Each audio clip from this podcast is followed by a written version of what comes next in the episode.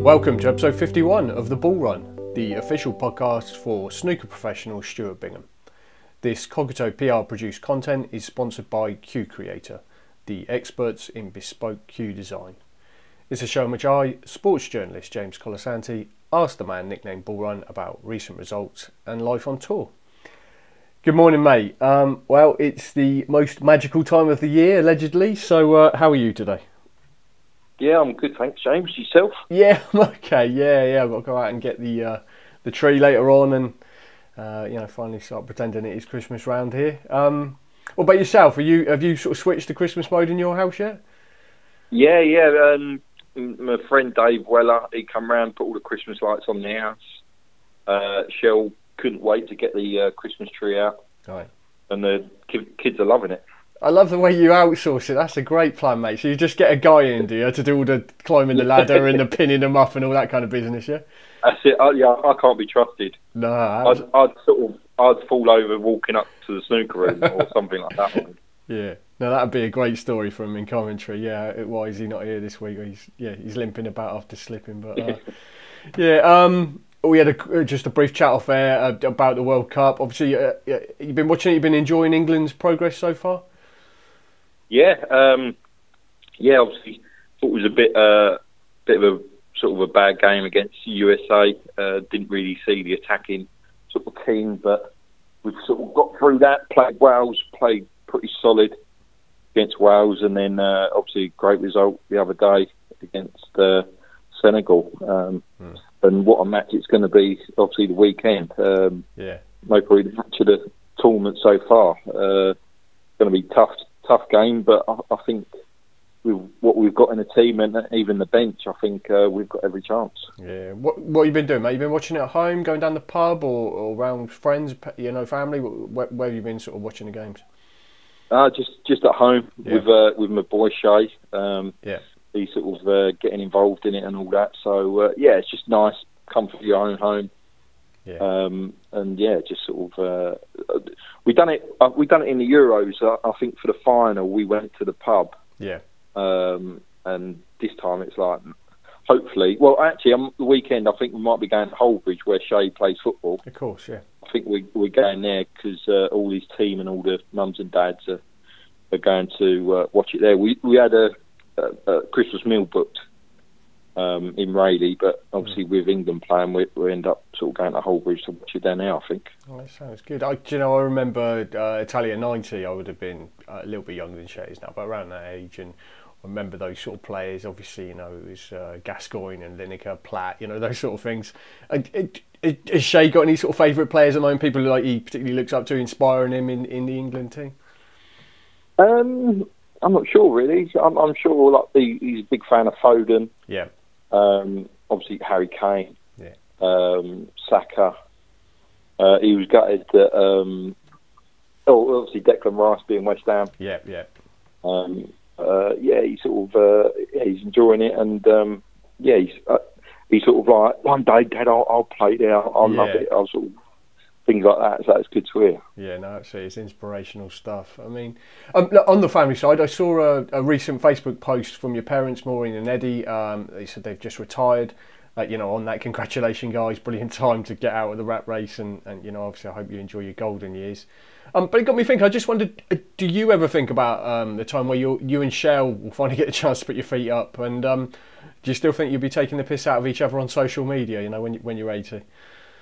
I think we'd kill each other if I retire. We'd spend more time together, I think, yeah. Yeah. I think it'd be only a matter of time. But, hopefully it's still another 10, 15 years away. Obviously for me. But, like I say, my mum and dad, brilliant. It's sort of they do everything together anyway. So, my dad, I went and played golf with my dad on his retirement day. Right. His boss took, obviously, me and my dad out, played golf. Yeah. Obviously, their surname, Savages, and obviously the Binghams won that day. So good. Back to winning ways. But, it was good day and good night. Obviously, we went back to Basing Gold Course to have a sort of drink and a sort of a farewell from my dad. So, all good. Yeah, absolutely. I didn't know your dad played golf. Is he any good? Is that where you get it from? Is that where you kind of got the bug? It couldn't be from him because he ain't that good. Yeah, right, so I think my uncle, I got it from my uncle Steve. He was good at snooker and golf. Right.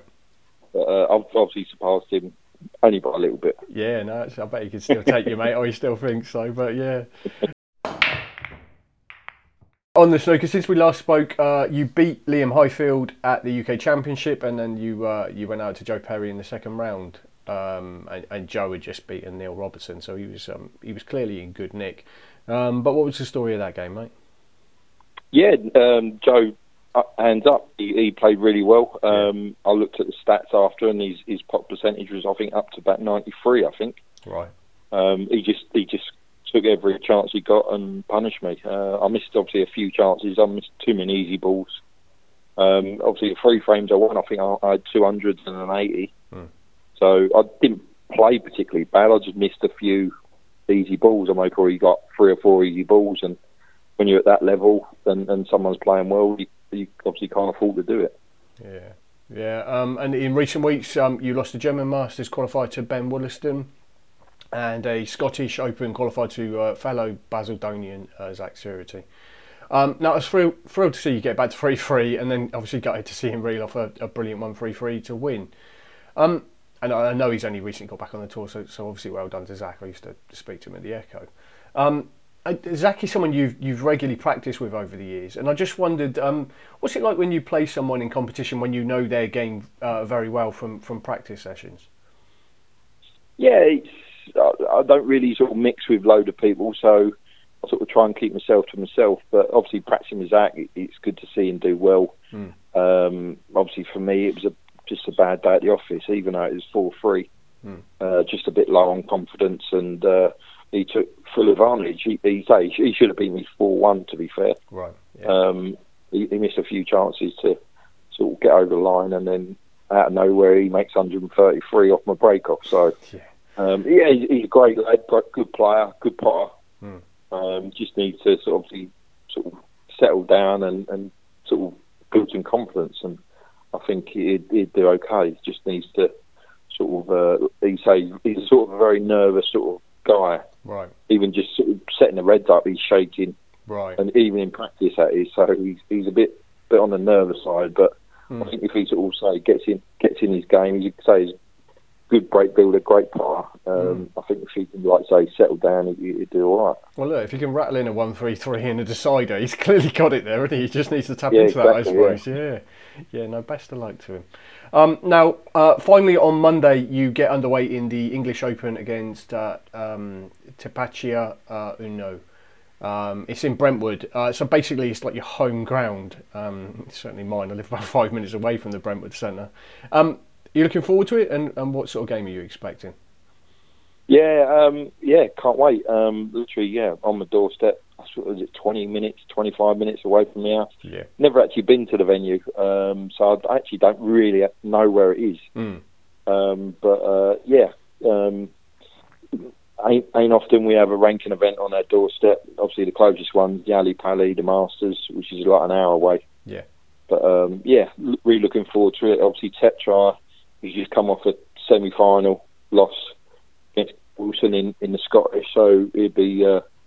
He'd be sort of confident going into the match, and I've got to get in. He's a great player, great scorer, easy on the eye to sort of play, it's going to be a tough game. He's sort of easy top 16 player, I think. So I've got to be sort of on my guard, and I obviously need to perform better than I have done. So, but putting things into sort of. Into working, and looking forward to hopefully a good tournament. Yeah, absolutely. Stu, that's great. Thank you very much for your time today. Good luck for next week, and Merry Christmas to you and all of yours. Yeah, thanks, James. Merry Christmas to all the fans and listeners and everyone out there. So have a good time, and sort of hopefully see you in the new year.